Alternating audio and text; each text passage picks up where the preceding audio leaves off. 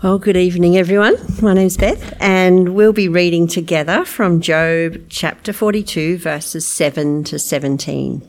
Please read with me in your Bibles or follow on the screen. Okay, Job chapter 42, verse 7. After the Lord had said these things to Job, he said to Eliphaz the Temanite, I'm angry with you and your two friends, because you have not spoken the truth about me, as my servant Job has. So now take seven bulls and seven rams, and go to my servant Job and sacrifice a burnt offering for yourselves. My servant Job will pray for you, and I will accept his prayer and not deal with you according to your folly. You have not spoken the truth about me, as my servant Job has.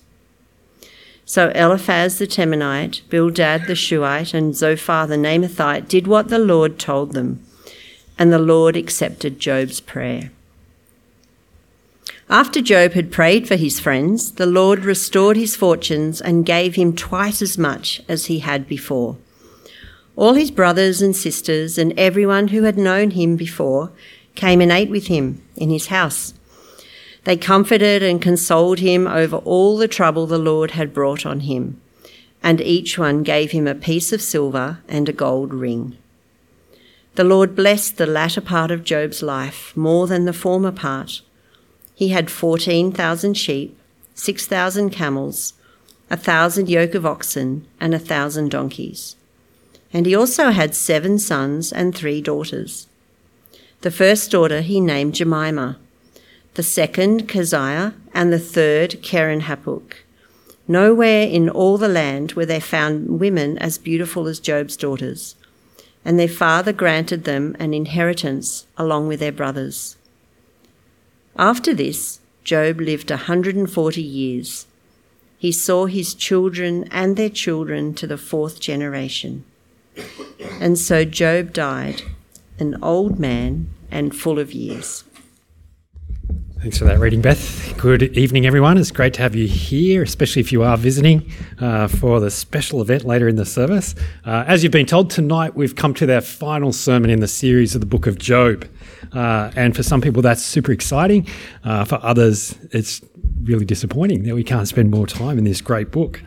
Um, just one other uh, little bit of good news um, Amy Boulton gave birth to I've got it written down, Pearl, yesterday morning. Uh, and for those of you know, um, she's had quite a tricky pregnancy, and so it's a real uh, great praise point um, that Pearl was delivered safely yesterday morning.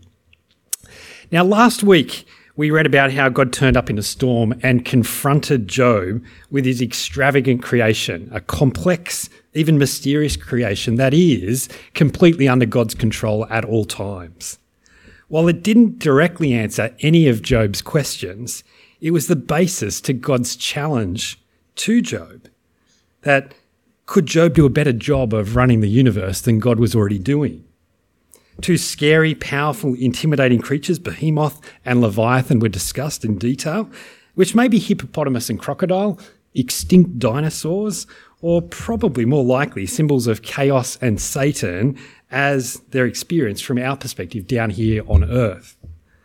The four chapters of God's speeches are a magnificent description of God's uh, unique ability to create and to control even things that are chaotic and dangerous. But in some people's opinion, it leaves Job's questions and the questions of why he suffered completely unanswered. Perhaps their doubt indicates that they haven't given full weight to God's argument Job himself seems to be in no doubt that God is God and that ruling and, and controlling, dispensing justice should be left completely up to God, not to us. Tonight we come to what is often called the epilogue, the bookend that finalizes, it finishes off the story and puts a close to it. It is the shortest passage that we've studied over the seven weeks, but don't let its shortness fool you into thinking that it's easy.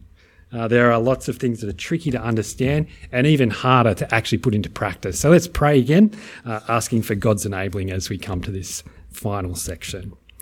Lord God, we thank you for the book of Job. We thank you for the things over the last seven weeks that we've learnt about you, uh, learnt about ourselves, learnt about how we should interact with others. And as we come to this final section, uh, it is short uh, and there's lots of good stuff in it. Uh, especially in comparison to the hard things that we've worked our way through, the debates, the, the darkness. Uh, but uh, we really want to understand it and we recognize that without your enabling, uh, we're completely uh, unable to actually understand what's going on here. So please, by your Holy Spirit, work in us now.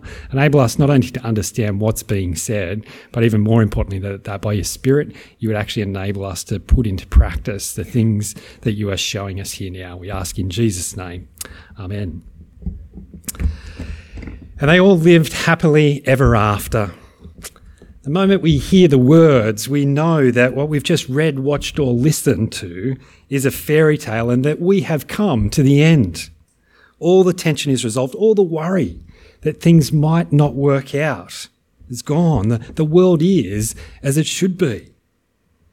But while it feels good, it's often at this moment that our cynical side kicks in and says, actually, this is too good, way too good to be true. Real life doesn't work out like this. And so movies like Pay It Forward or Dead Poet Society, plays like Shakespeare's Romeo and Juliet, have intentionally sad endings. Tragedies seem so much truer to life as many of us experience it.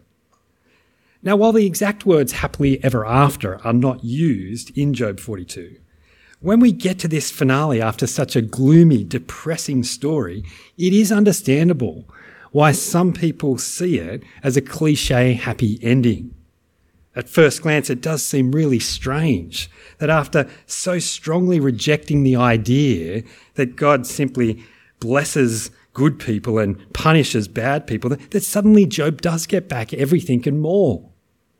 Perhaps even worse, the end could be interpreted as confirmation that the Satan's original accusation of Job is true that Job only serves God because God gives Job so much. Does the book of Job teach us that if we just persevere long enough and accept whatever God or Satan throws at us, that in the end we will get blessed? If not, what does the ending of the book of Job teach us? We're going to try to answer that by looking at three points God's judgment in verses 7 to 9, Job's restoration in verses 10 to 11, and then finally uh, God's blessing in verses 12 to the end, verse 17. So, what does the ending of the book of Job teach us? Well, firstly, it presents us with God's judgment. As we've read through the book, we've seen that Job, the three friends, and Elihu have all shared their opinions about how God judges. Now we, as the audience, get to see God firsthand in the act of actually judging. And the first thing to notice is God's self description as angry. Verse 7 I'm angry with you and your two friends. During the debate, Job clearly got angry with his friends. The friends, the three friends, got just as mad in return with Job. Elihu's frustration at both the friends and at Job bubbled over into lots of anger. He was called angry four times in the first couple of verses of his speech. Yet when finally God appeared to Job and spoke to him, while his questions certainly put Job in his place, God never directly says that he is angry with Job. And so I think we are expected to notice that and be moved by God's anger here. Look again at verse 7. After the Lord had said these things to Job, he said to Eliphaz the Temanite, I'm angry with you and your two friends because you have not spoken the truth about me as my servant Job has. Notice that God repeats the exact same words at the end of verse 8. You have not spoken the truth about me as my servant Job has. God's not a little put out or, or, or mildly disappointed that the three friends haven't been able to express their thoughts quite right. He's mad because they have not spoken the truth about him. Eliphaz, Bildad, and Zophar were supremely confident that they knew exactly what God was doing, what was happening to Job, and, and more importantly, why it was happening to Job. But in their presumption, they were actually incredibly wrong which makes our initial response one of, yeah, about time. On a number of occasions, we've been horrified at the unjustified accusations the friends have made about Job and his kids, and so are glad that God has finally backed up Job by calling out their nastiness. But I think what's most surprising is the contrast that God goes on then to make. While Eliphaz, Bildad, and Zophar have not spoken the truth about God, Job has. Which I think raises even more questions than it answers. Hang on, God. You've just said to Job, Who is this that obscures my plans without knowledge? You yourself have suggested that Job has discredited your justice, condemning you to justify himself. How's that? Speaking the truth about you. See, we're comfortable with the condemnation of the three friends because we agree that they got a lot of things wrong. But not everything that Job has said is true either. So, what does God mean that Job has spoken of God what is right? Now, I don't think it can be as simple. The book of Job's just not like that to, to suggest that Job just gets a higher percentage correct than the three friends do. He's 80%, they're only 60. Now, now, one suggestion that has merit is that Job's motivation was better than the three friends' motivation. That rather than dutifully quoting accepted theories, Job alone wrestles with complicated realities. He goes past the theory to deal with what's actually going on. Now, according to this thinking, their friends are detached experts, theologians in their ivory towers, while Job is the lone, sincere seeker. And while there is possibly some truth in this, we need to be very careful to recognize that sincerity is not all that matters to God. As we see in the case of Job's friends, people can be sincerely wrong.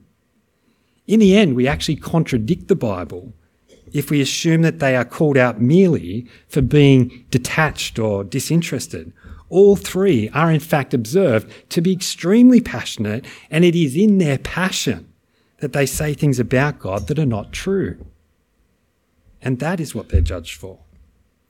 Which I believe is a very strong warning to us to not be too quick to apply our theology too rigidly or without compassion.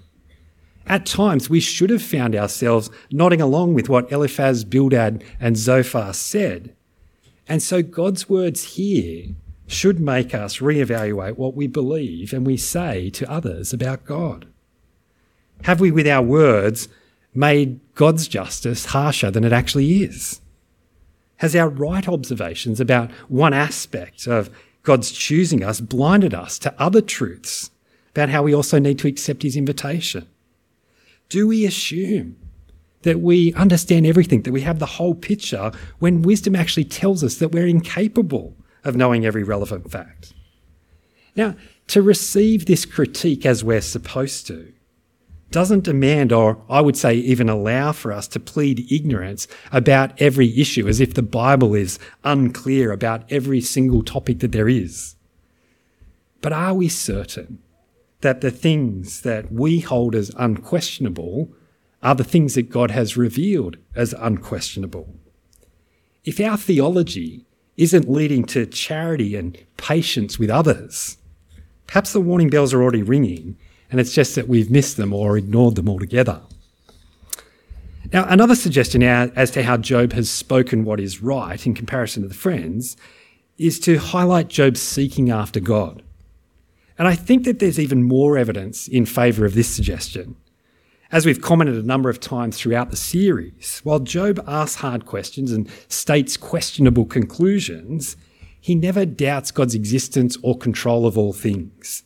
And in Job's case, that understanding leads to his longing for his relationship with God to be back how it was in the beginning.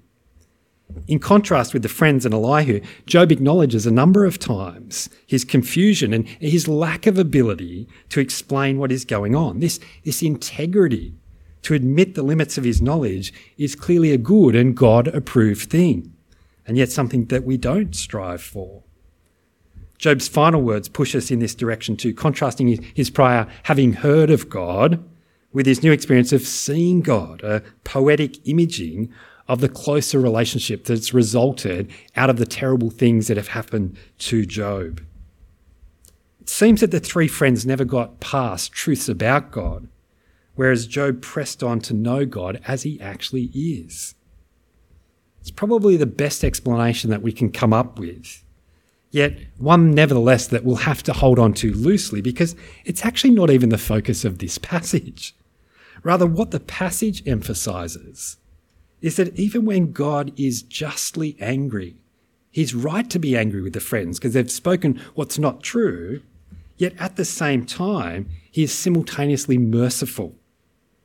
The three friends in God's evaluation have spoken what is folly, which is not evidence that they had a lower IQ than Job or that they hadn't done enough research before they spoke. In the Bible, folly is the opposite of wisdom. While their conclusions are inadequate, more than that, their foolish speeches have actually made them guilty of sin. Which is a further, even stronger warning that how we talk about God is not merely theoretical debate. He cares and he holds us accountable for what we say. And yet, amazingly, even though the friends have stated untruths about God, God chooses not to punish them.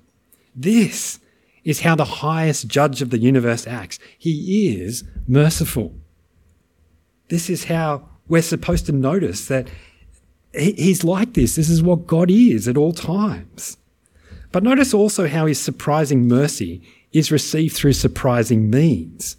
Even though God is in the act of talking with Eliphaz, he could just give him mercy there straight away. Mercy isn't automatically or directly given, instead, God provides it through a mediator. Job is tasked with performing his role as a priest on their behalf, offering the sacrifice that they bring.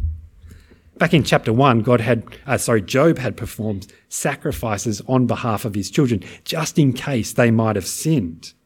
But now God gives Job the role of being a priest on behalf of three friends who've relentlessly attacked Job for 27 chapters, which I think seems to us just a little bit unfair.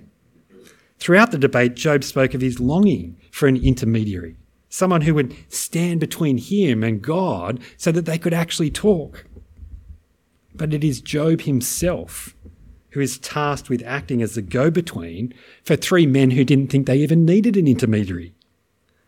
While the passage doesn't give us a hint as to how Job felt as he was asked to perform this role, there is absolutely no doubt that it would have been extremely difficult. And yet, the text tells us Job does pray for them, verse 9. And the Lord accepted Job's prayer. What is crystal clear from these first couple of verses is that when he judges, God is merciful. This is the foundational truth that we must always hang on to, and it must always be included whenever we talk of God's judgment. Now, I also think that there is a hint that we are supposed to pick up on here that restoration to a merciful God also leads to restoration with people with whom we are in conflict. God's using of Job as the mediator warns us that even if people have offended us and hurt us while we've been experiencing pain, that is not an excuse for us to withhold forgiveness from them. As God is merciful, so we are supposed to be merciful too. Now, Jesus himself further develops this idea in his model prayer that he taught his disciples to pray that we looked at last term. Forgive us our debts, as we also have forgiven our debtors. And having taught it, Jesus also modeled it for us on the cross. When he prayed, Father, forgive them, they, they don't know what they're doing. Forgiving others who have hurt us is, is not some theoretical ideal for the super spiritual. This is bread and butter, everyday action for all who claim to be God's people which I think clears up what should have been the desire the whole time throughout the debate. As far as God is concerned, the goal is not to win, but for both sides to actually be reconciled. Imagine that applied within the church, in our interaction with those who are outside of the church. That rather than winning debates, we did everything in our power to win people. What would it look like? Now, clearly, this doesn't allow for us to be satisfied with anything less than truth. Remember what the friends are judged for. But to use truth to condemn others, to use our knowledge or experience to, to make others bend to our way of seeing things is far more about us than it is about defending truth. The ending of the book of Job teaches us that God is a merciful judge, and therefore we must be merciful too. The conclusion then moves on to our second point Job's restoration. In verse 10, it's noted that it is only after Job has prayed for his friends and they're restored to God that Job is then made prosperous again. The initial description is simply that he got twice as much as he had in the beginning. Verse 12 is going to go on in detail of what that entailed, but it's easy in our culture to overlook what is said first in verse 11. So turn to that in your Bible if you've got it open there. Verse 11 All his brothers and sisters and everyone who had known him before came and ate with him in his house. They comforted and consoled him over all the trouble the Lord had brought on him, and each one gave him a piece of silver and a gold ring. When Job was in the middle of his suffering, he no doubt missed the comforts that his wealth had brought him. But while he was sitting in the ash heap, scratching himself with a piece of broken pottery, the thing that he longed for most of all was not for more money, a softer bed, or an overseas vacation. What he wanted more than anything else was restoration of his relationship with God and with others. And so, before we get to the details of the restoration of his property and possessions, notice the priority is placed on the restoration of his relationships. This is first shown in Job's extended family appearing on the scene. How many brothers and sisters did he have? Well, we're not told. But we are told that they and everyone who had ever known Job came and had a party at Job's house. The size of the celebration is even more spectacular than the parties that Job's kids held back in chapter 1. It's not clear from chapter 1 whether Job even attended those parties, but now he is the host, the one in whose honour this party is being held. The party's at his house, meaning that he's back in society and is recognised again as the head of this household. During the debate, even his slaves had shunned him. But now everyone wants to be not just seen with Job, but connected to Job. Notice also that everyone comforted and consoled him, verse 11.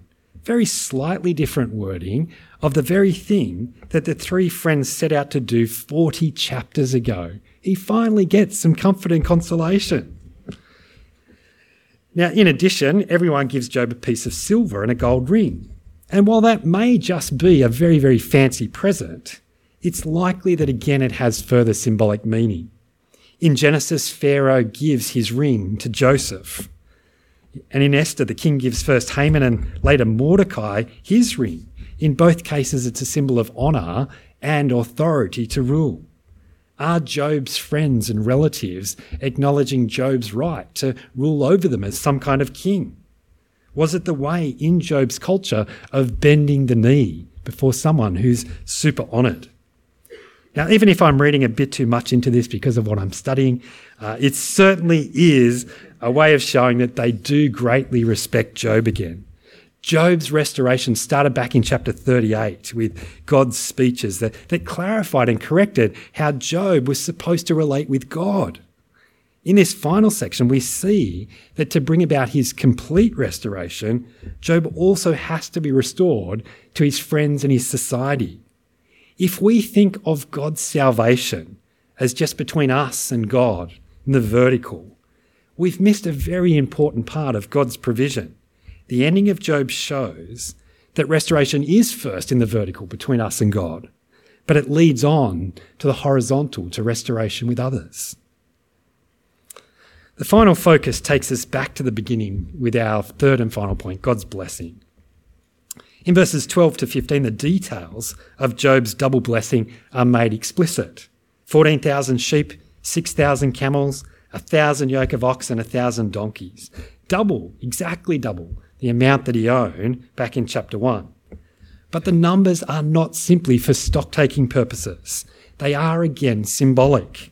multiples of 3, 7, and 10, are used in the Bible to indicate completeness. Now, I think that means most of us read it and automatically think that, that Mr. Complete from chapter 1 has now become Mr. Uber Wealthy. Job is twice as rich as he originally was, so surely now he can take it easy, perhaps even head into early retirement. But while Job is very well off again, for the original readers, Job's affluence was probably considered a good thing for de- very different reasons to why we think it's good.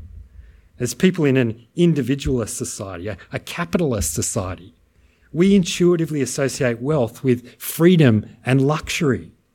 Whereas the first readers of Job would have associated wealth with a privilege that comes with a responsibility. Already in the debate, Job has claimed that no one went in need if they came to him and asked him for help. He understood that his role was as a manager of God's blessing with the task of using them for other people's benefit.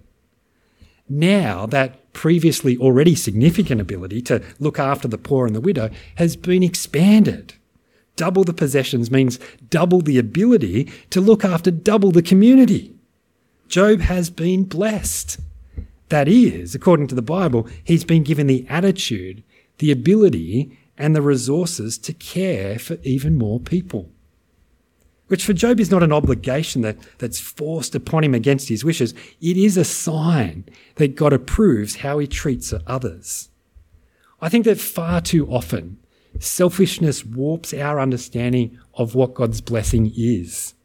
God's blessing is, to, is assumed to mean that I will have an easier life, more comfort, more luxury, more for me. But blessing is intended by God to travel through me to we, or even better, through us, out to all.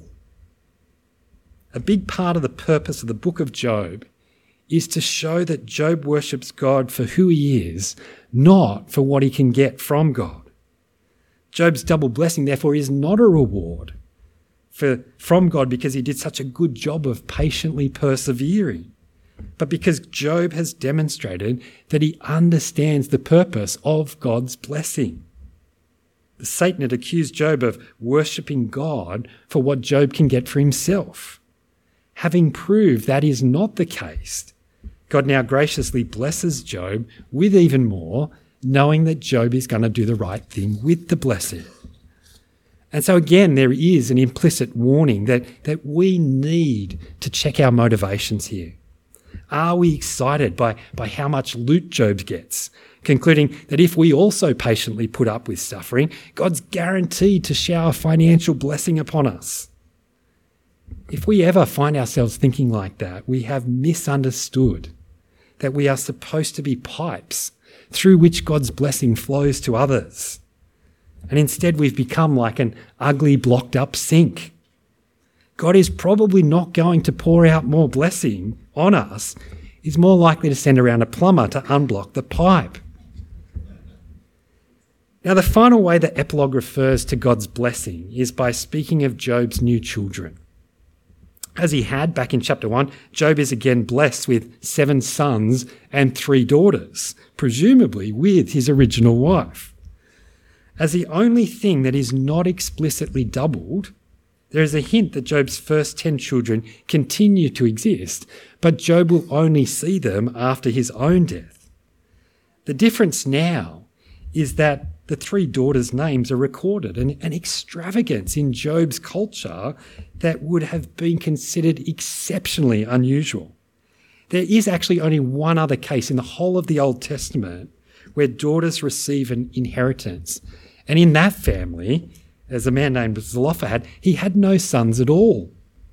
The point is that Job is so blessed that he can pass on to the next generation the capacity to continue being a blessing to others. Each of his sons and his three beautiful daughters, Jemima, Keziah, and Keren Happuch, are going to be a chip off the old block, using what they have been blessed with to continue being a blessing to others.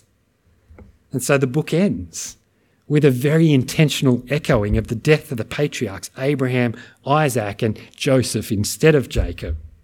The patriarchs served as a model that Israel to learn from. This was who they were as a nation. Be like Israel. And in a very similar way, Job serves as a model that we are to learn from. Be like Job. We learn from Job that God is worthy of our worship, not because of what he gives us, but because of who he is. Which means that ultimately, the book of Job is not about Job or his suffering but about a glorious God who created and controls everything that takes place. He alone is worthy of all our worship. He's a merciful judge. The book helps us to understand God's gracious blessing that, that He pours out on us with the intent that we will pass it on to others. It helps us to understand how we as creatures are supposed to interact and relate with each other. Our relatively simple goal as we started this series seven weeks ago was that everyone would read the whole of the book of Job. My hope now is that you have been encouraged to see that there is so much more to the book than answering the question, why do good people suffer? While Job is complicated and dark in places, it doesn't answer all of our questions, yet it does give us a unique insight into God it prepares us in so many ways for who Jesus is and what he does. It challenges wrong perceptions and, and behaviors, particularly about how we comfort others in their suffering. It, as a book, is the wisdom that chapter 28 itself refers to, that, that we must seek it out, and yet at the same time, we've got to depend on God who will reveal it to us. Job is not easy to understand, and it is very, very unlikely that you'll go home feeling warm and fuzzy for the coming week. But it points us towards something that's so much more valuable than earthly riches or fleeting happiness. As I reflect on the book of Job and the many Christian friends that I have had the opportunity to observe going through suffering, I have had the privilege of seeing Job like faith lived out before my eyes those who fought and are fighting cancer and childlessness with an ongoing trust in a good God. My friend and their spouses who had to deal with motor neuron disease and the death that did come far, far too soon. The friends whose daughter was born with a, a genetic condition and she died just minutes after her birth. The friend who's ended up in a wheelchair and chooses to perpetually praise God rather than curse God. None of their lives have been easy, and most people would probably not consider them to be blessed. Happily ever after. What a load of rubbish. But while their lives are not the fairy tale, according to our world's definition, clearly they know a secret that gives them joy in the midst of their suffering. And so I'm challenged by them and by Job to, to stop chasing after lesser treasures and seek after the only treasure that lasts. A treasure so valuable that I don't need everything to work out perfectly in order to have joy. The book of Job ultimately points us to one who suffers not because he did anything wrong, but because he was perfect. And as Job acted as a mediator capable of restoring friends who had attacked him, Jesus is our mediator who has paid a sacrifice so much greater than bulls and rams for us when we were still actively opposed to him. He was sacrificed to pay the price for our folly. That is a treasure that's beyond compare. My prayer is that whether you've already read the book of Job yet or not, it will become a book that we all keep going back to to hear God speak to us one in which we meet the God worthy of all our praise, a God who judges mercifully. He restores and he blesses. Let's talk to him now. God, we do thank you for the book of Job. We thank you for these uh, last couple of months that you have given us the privilege of spending time in a book that's not easy or comfortable, uh, that takes us in places that we don't necessarily want to go. And yet, by going there, we learn things, good things about you. We learn things about ourselves that we need to know. And we see that in these things there is a mystery uh, that so contradicts the world and what it thinks is most important. And shows us that there's something so much more valuable. We thank you for the book and its preparation of us so that we would understand who Jesus is and what he has done for us. Help us to turn from folly and chase after wisdom. Let's chase after, enable us to chase after Jesus. We ask this in his name. Amen.